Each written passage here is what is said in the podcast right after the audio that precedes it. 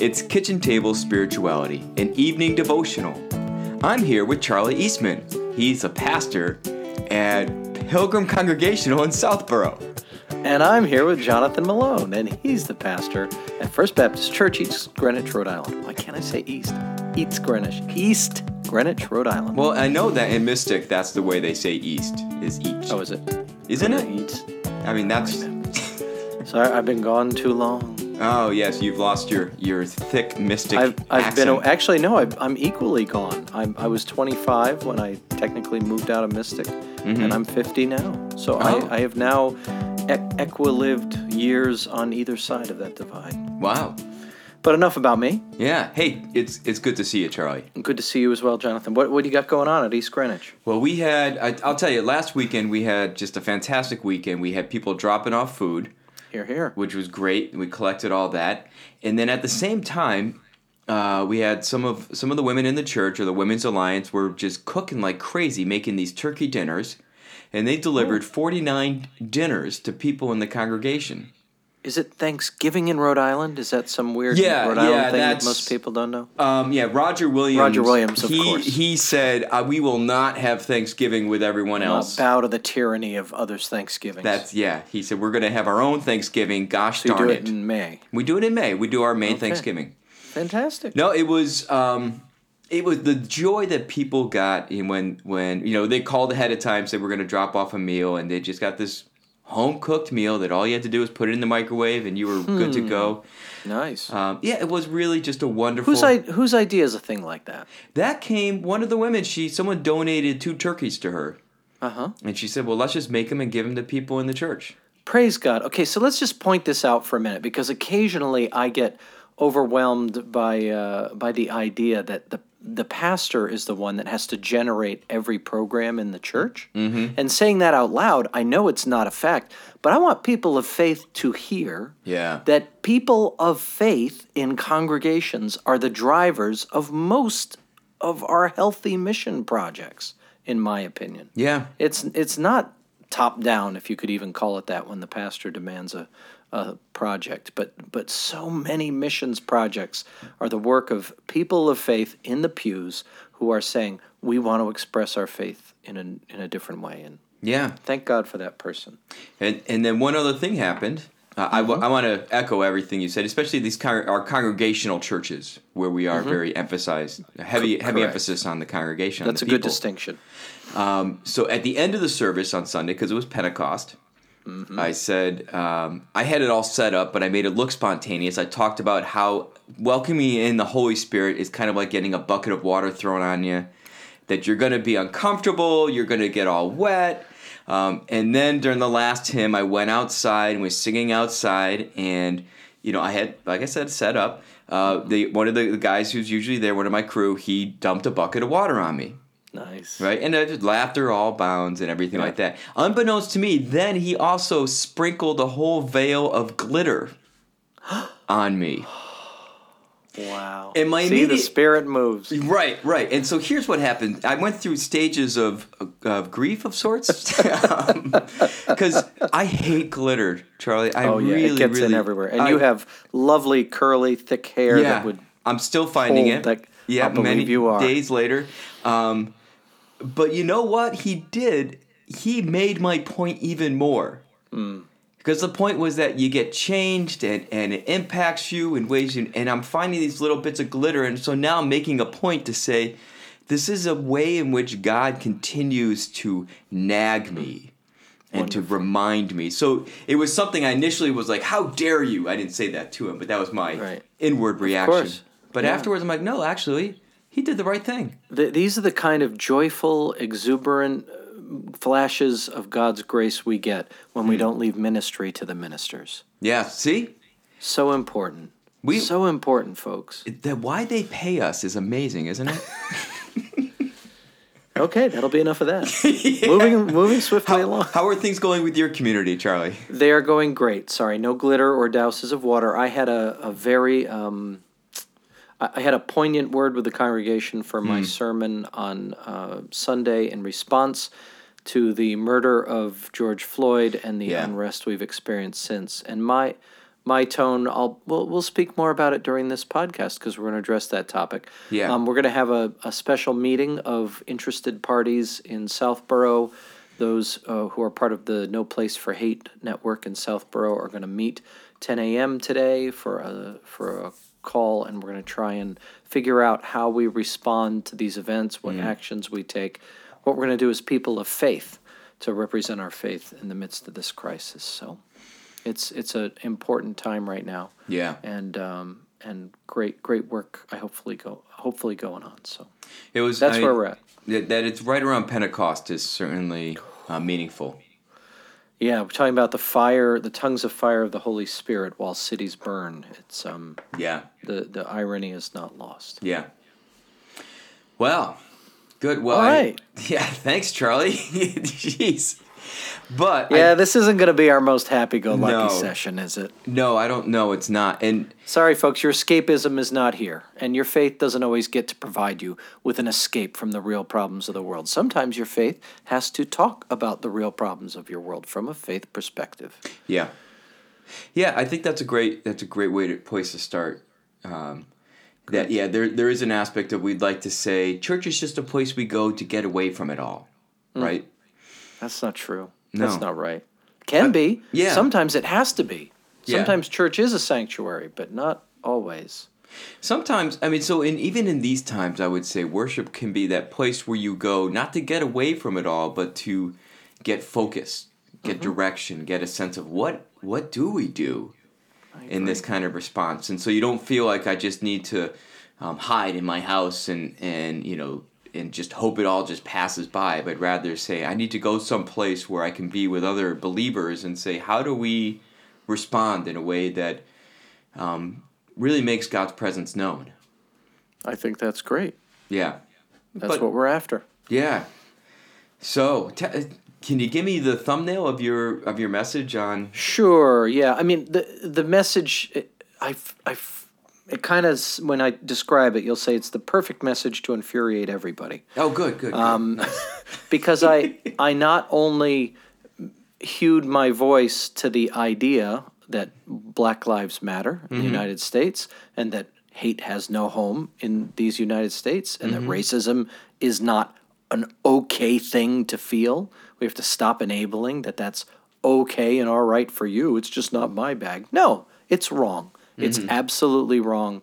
As a as a utilitarian and a humanist, I reject racism completely out of hand. It's not okay. Your culture is not okay if that's part of it. And so, having given that preamble, I basically said all the tenets of Black Lives Matter without uttering the phrase Black Lives Matter, which probably disappointed some people.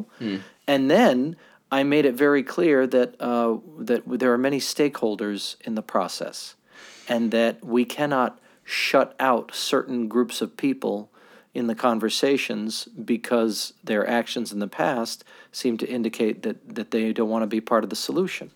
So my message was to the police, we need you. We need Yeah, you now more yeah. than ever. We need you at the table. We want you in the discussion.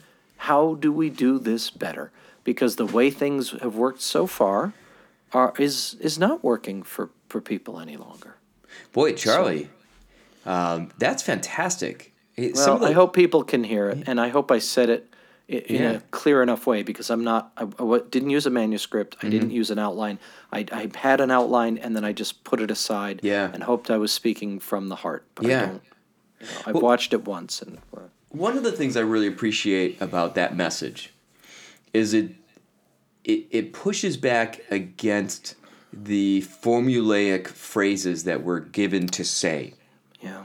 You know, I, this morning I was watching. Uh, I like to watch Seth Meyers, his uh, a closer look. Mm-hmm. Um, it's starting to get re- redundant because we're kind of stuck in these cycles. That's right. That's right. Um, but you know, I, I like some of his critiques, and you know, he certainly has a, a bias. Mm-hmm. Um, but I was thinking after I watched him watching it that oh, now I know what to say because Mm. I watched someone else say things really smartly, and now I know what to say. It can help. It can help, but then I, st- I could end up getting into this um, camp of these are the things I'm supposed to say, Sure. these are the things I'm not supposed to say. So even Right. like the phrase Black Lives Matter, which I am completely behind the, the sentiment and the idea behind that. But if I start just saying Black Lives Matter, I am now in this camp and um, I've otherized people who disagree with me and I've made myself two dimensional.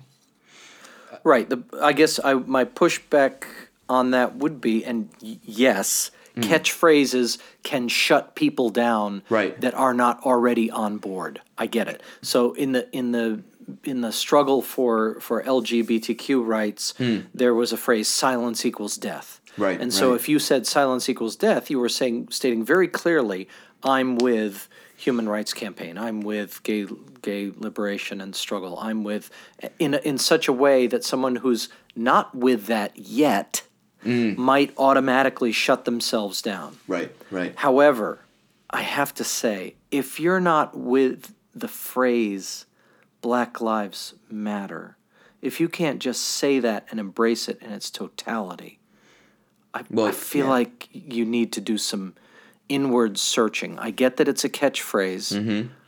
But I think you need to do some inward searching about why you Right. have a problem with that. Right. Try to understand where they're coming from. Learn the deeper context of what that phrase means, and don't just say, "Well, all lives matter." Yes, all lives matter, but there's a reason why we need Not to an say. appropriate response. Yeah. There's a reason why it needs we need to say Black Lives Matter in this context in this country. It, to me, it reminds me of why we hang a rainbow flag out in front of a church, which for some people is is still a, a bridge too far in their privileged uh, sanctuary. Um, the idea that the people that you're you're hanging that flag for do not know they're welcome in your church Right. unless you give them the visible sign that Right. they are welcome. And you they, could they say- they don't know. Yeah. You could say, "Oh no, all people are welcome." Well, their experience has been churches that say all people That's are welcome. right. It's not your fault that they don't know they're welcome. Right. But then you do have an opportunity to press past that and Right. provide an explicit welcome. Yeah.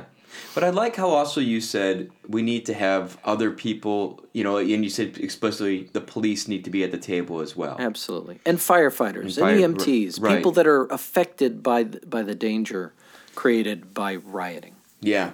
Yeah. So to so to say this Because these are all symptoms, right? right. These are symptoms. The Mm. way the police are sometimes caught in these actions Mm-hmm. is a symptom of a problem that we have in our nation. Yeah.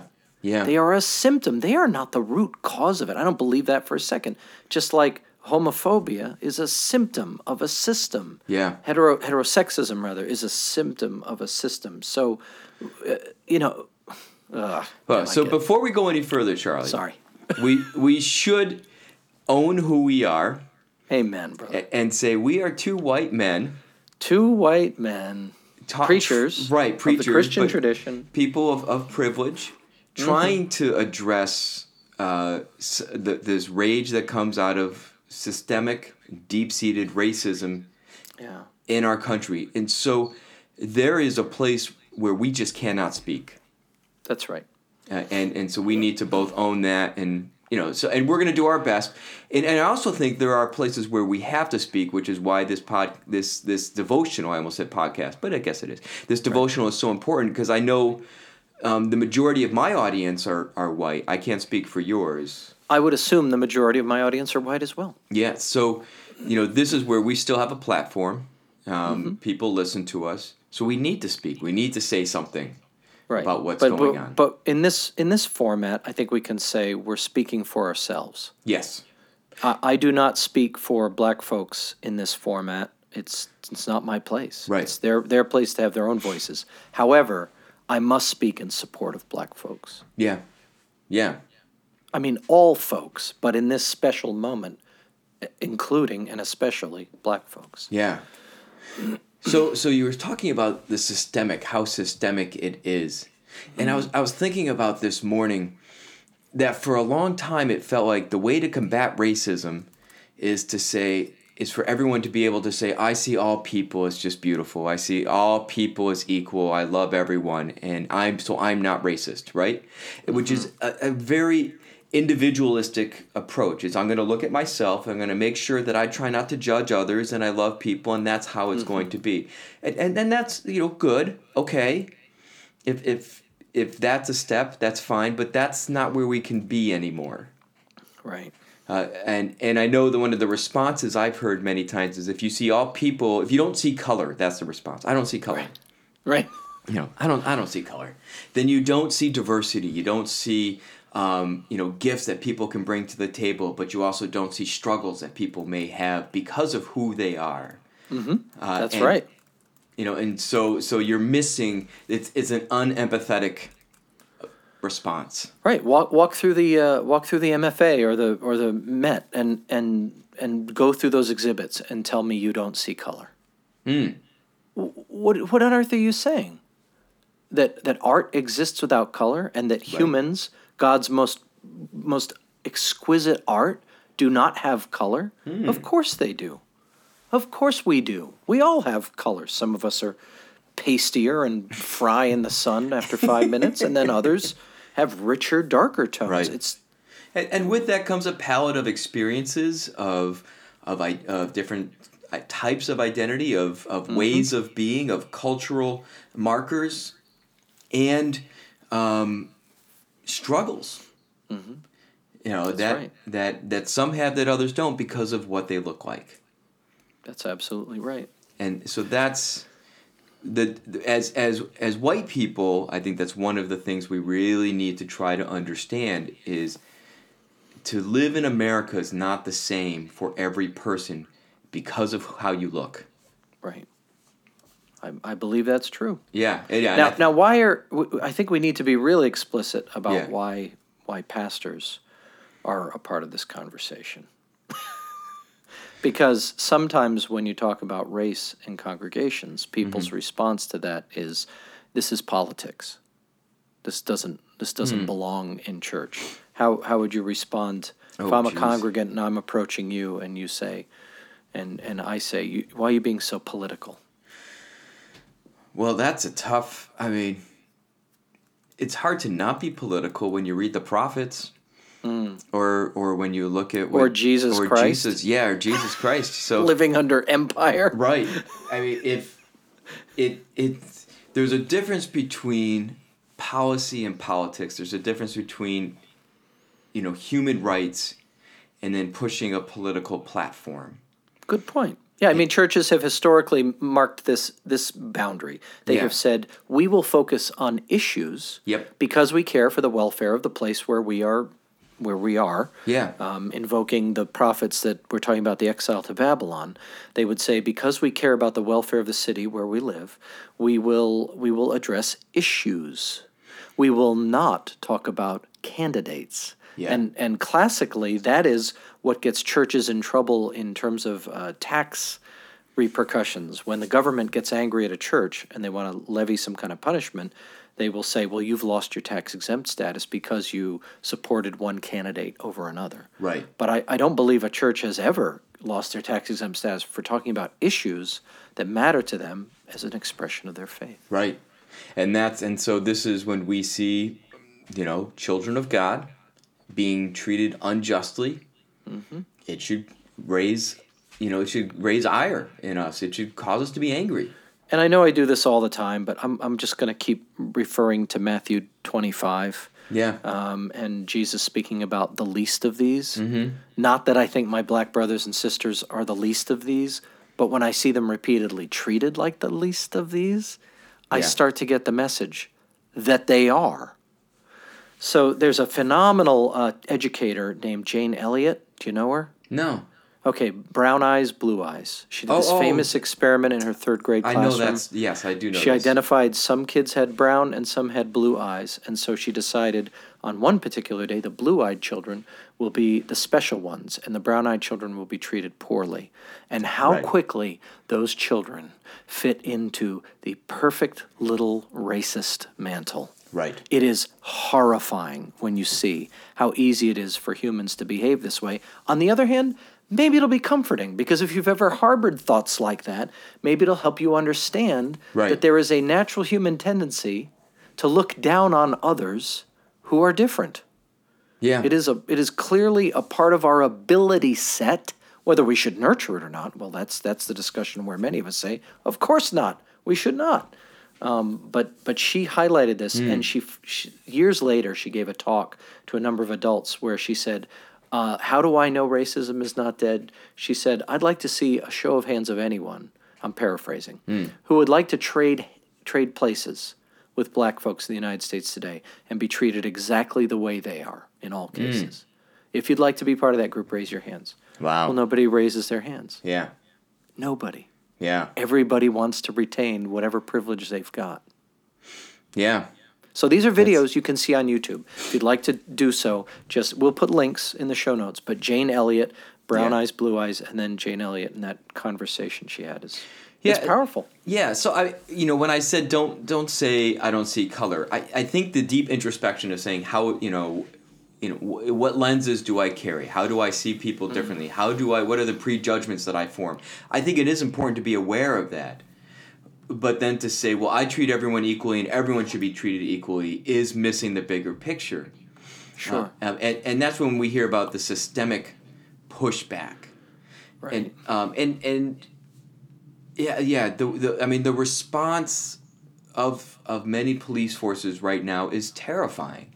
Now, It- many it. I, I you know I've also seen others of, of police forces where they're kneeling um, in in in solidarity with the protesters. Some are Yeah, marching with interesting. them. I really appreciate it's like congregations, Mm. the range of responses that a local police force can take to a situation, and it seems to be um, seems to be divided along the lines of fear, where Yeah. we're fearful. Although I'm sure people in authority would never admit fear. Mm. Um, I admit it when I feel it. Others are invited to do so as well. Um, when you feel fear, your responses are appropriately fearful and violent. But when you're not afraid of your people, maybe that's the difference. A- Again, this is all speculation because we haven't. Yeah. talked to anybody in any of those police forces to Right, right. know what they're going through. I, I will say, I will point out, however, I had a really strong witness from a firefighter Mm-hmm. on Sunday morning who said, Can we just say that setting fires is wrong? Can we all agree to that? Hmm. And he spoke out of his personal pain, having fought fires and been hurt by them. Mm-hmm. Yeah. That that as soon as you set a fire, the conversation ends. And I absolutely get where he was coming from. However, we're getting multiple reports that uh, sometimes the fires are not set by black folks who are rioting Right. over their mistreatment. So that cuts both ways, and I wholeheartedly endorsed him. I, I agree. Yeah. Setting fires is wrong. And because of the potential loss of human life, uh, we can't. I, and I, I get Yeah. that the counter argument would be, but a fire has been set in us, and fire has been used against us. And I understand that. But we do still need to meet in a middle ground, Yeah. and there has to be ground left to meet on. So I don't want to blame rioters or protesters for their anger. Yeah. But I, we do have to address actions sometimes. That's Yeah. that's going to be an unpopular thing to say, but Well, I, I know there's a lot of conspiracy theories on both the right and the left of other That's groups right. coming in and causing the destruction. A- mm-hmm. And I don't think anyone really knows what's happening with that. But we know that during the day there are peaceful protests, but filled with anger, and, and that anger needs to be voiced. it does. It does. It deserves a voice. Yeah. So what do we do, Charlie? What do we? Oh boy. What do we do? Well, I guess we got to keep talking. Yeah. We have to keep discussing. And I think i if you can make these conversations part of what you do in your daily life and don't uh, white folks get tired of talking about this issue. They get they, they seem to get quickly exhausted. Well, imagine how exhausting it is wondering if every street you walk down is going to be a street that someone decides you don't belong on right. and they, they call the police on you. Imagine how tiring that would be. And I just I feel like maybe we can take this moment, whether it's in honor of of George Floyd or hmm. or whatever. We, we need we need to, to take a moment to speak through these things and continue the conversation. Yeah, I, I think, you know, for uh, again, you and I serve mostly white context, and there's a conversation that needs to happen internally. Yeah. We need to Uh, talk about it. We need to keep talking yeah. about why this matters, why this is important. We need to Yeah. see what systems are in place that make this so hard for for folks that that are not us that that are us. Right. If that makes sense. Yeah, and and reaching out and asking an African American brother or sister to help is is not a, a bad thing, but recognize they may be exhausted. Oh, and- please, yeah. At trying to help another well-meaning group of white people. like we need to, They've you know, they've it- given us lots of chances. yeah, they've they really talked have. they've talked to us a lot already. So it, it's something where we should be doing the work ourselves, and we're not ready to have. If we're not ready to have that that broader conversation, Right. um, you know, we need to keep It's a, and So- it's okay for white folks to talk about issues of ethnicity. yeah, It's it's that's okay. It's good. It's good to talk about disparity. It's good to discuss it. Don't say I don't get a voice just because I'm white. You you still have a responsibility to have this conversation. And I Right. I think as a person of faith, you still have a responsibility. so you had some books. Oh gosh, I got so many books, but let me just Yeah. can we circle I know we're running long. Let's No, cir- okay. circle back to the point of looting because one of the Hmm. tactics that white folks inadvertently use is they just address looting and rioting and violence. And they say this doesn't this this as soon as you start looting, that's the end of the discussion. Hmm. Uh, I think I think that's a, a privileged thing to be able to say.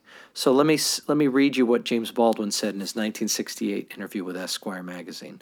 They Oh. they asked him, "How would you define somebody who smashes the window of a television store and takes what he wants?" All right, because because he objects to the term looters.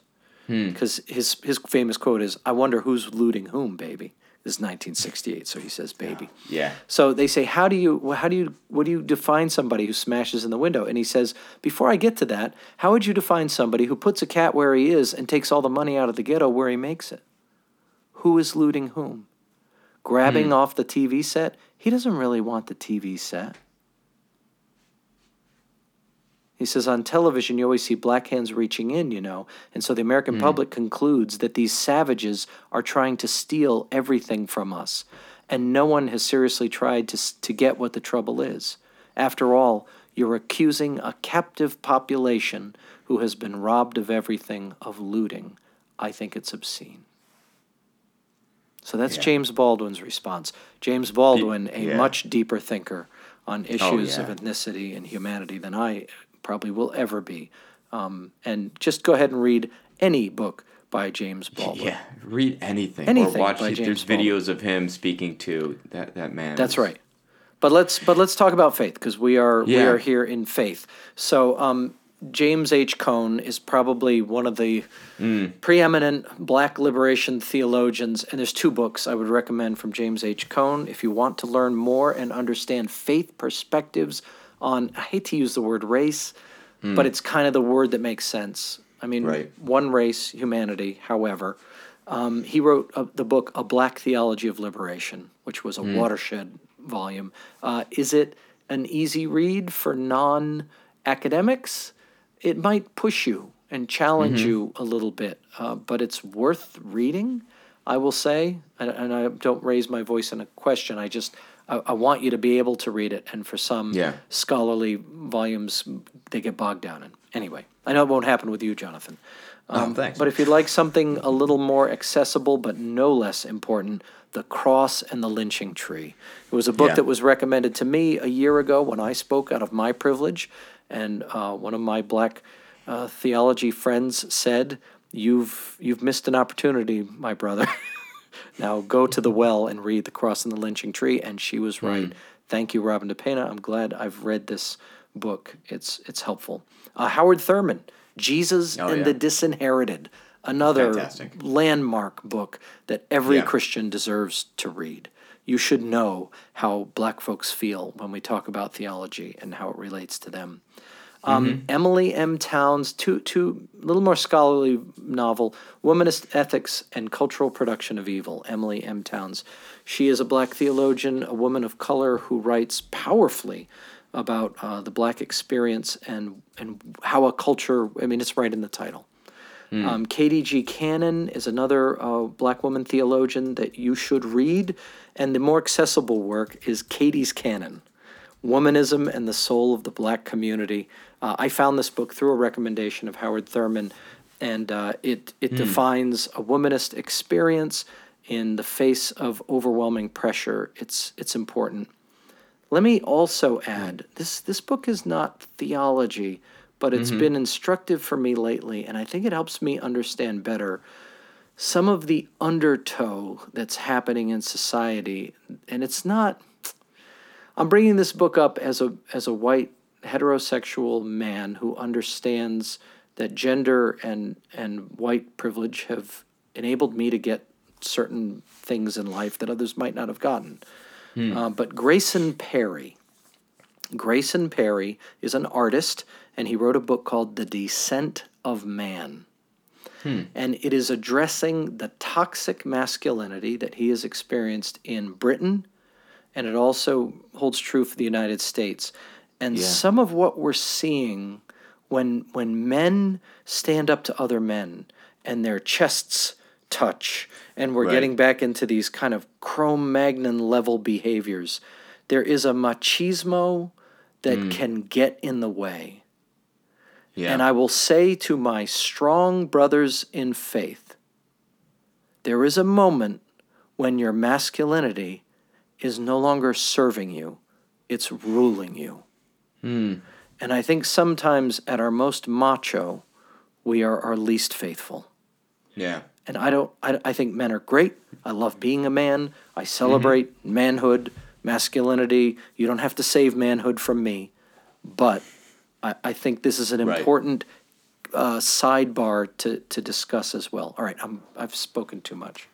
No, that's okay. I think you said some good. I would also add um, Jim Wallis's book, Amer- America's Hey. Original Sin. Thank you. Yeah, good point. Um, yeah, so, and he's he's done some good work on that. Um, for non-faith books, but books that I think really help with the conversation. Of course, Ta-Nehisi Coates' uh, "Between the World and Me" Yeah. is is brilliant. Uh, we read Michelle that in Ale- a church book group last year. yeah, we did as well. Um, uh, Michelle Alexander's book, The New Jim Crow, Mm-hmm. is just uh, um, uh, an insightful investigation into the systems of racism. nice. Uh, and then um, um, Bryan, I can't remember his last name, Just Mercy, uh, is uh, is a really good book. Oh, Uh, that's an that easier read. Yeah, that was made into a movie recently too. Oh, um, oh, oh, so- oh, yeah, yeah. I know what that's about. So those, so you know, read a book, talk about it with other people. That's right. Devotion. uh, reading a book is a devotional act when you when Yeah. you do it in a spirit of prayer and thinking about how it influ- might influence your your walk. Yeah, and then yeah, and talk to other people in your faith community and say, "Hey, I've been reading this book. Could you read it too? Let's talk about it. Let's really understand what's going on." And and then maybe you're ready to you know reach out to other like reach out to community leaders. Um, I, I know. Uh, uh, you know, reach out to um, other now. Now you're ready to reach out to people of other ethnicities uh, and just say, "Hey, I, I think I'm getting this, but can you help me I want to know if I if I'm on the right track or not, or even say what can I do, how can I help. But um, you know, just to sit by and do nothing Yeah. is a sin. It's it's time. It's it was it's been time for a long time to Yeah. stop doing nothing. Well, shall we move to prayer, Charlie? Let's do it. I am standing in the need of prayer. How about you? Oh, nice. Yeah, definitely. All right. Um, and I have a prayer by Martin Luther King Jr. Okay. It, it seemed appropriate for this time. Hopefully, it's not cliche. Well, there, there are some folks who say we've moved past the time for Martin Luther King Jr. and I understand why they might feel that way, but I, I think we've we've got someone who is a proclaimed Christian who walked the Christian walk. I think I think he's one of our saints, and we need to lift him up. Yeah. All right. Do you want to you begin? Um, I'll start, Okay. and then yeah, and I'll end with that. Okay, let's pray.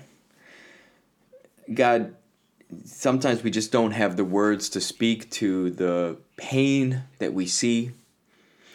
Help us to be present. Challenge us in those places where we may be afraid. Comfort us in those places where the fear is overwhelming.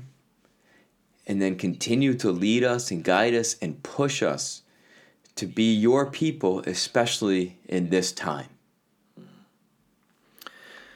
God, help us to understand that you are with us in all of this, that you are with us in the swirl of fire and, and shouted rhetoric and anger.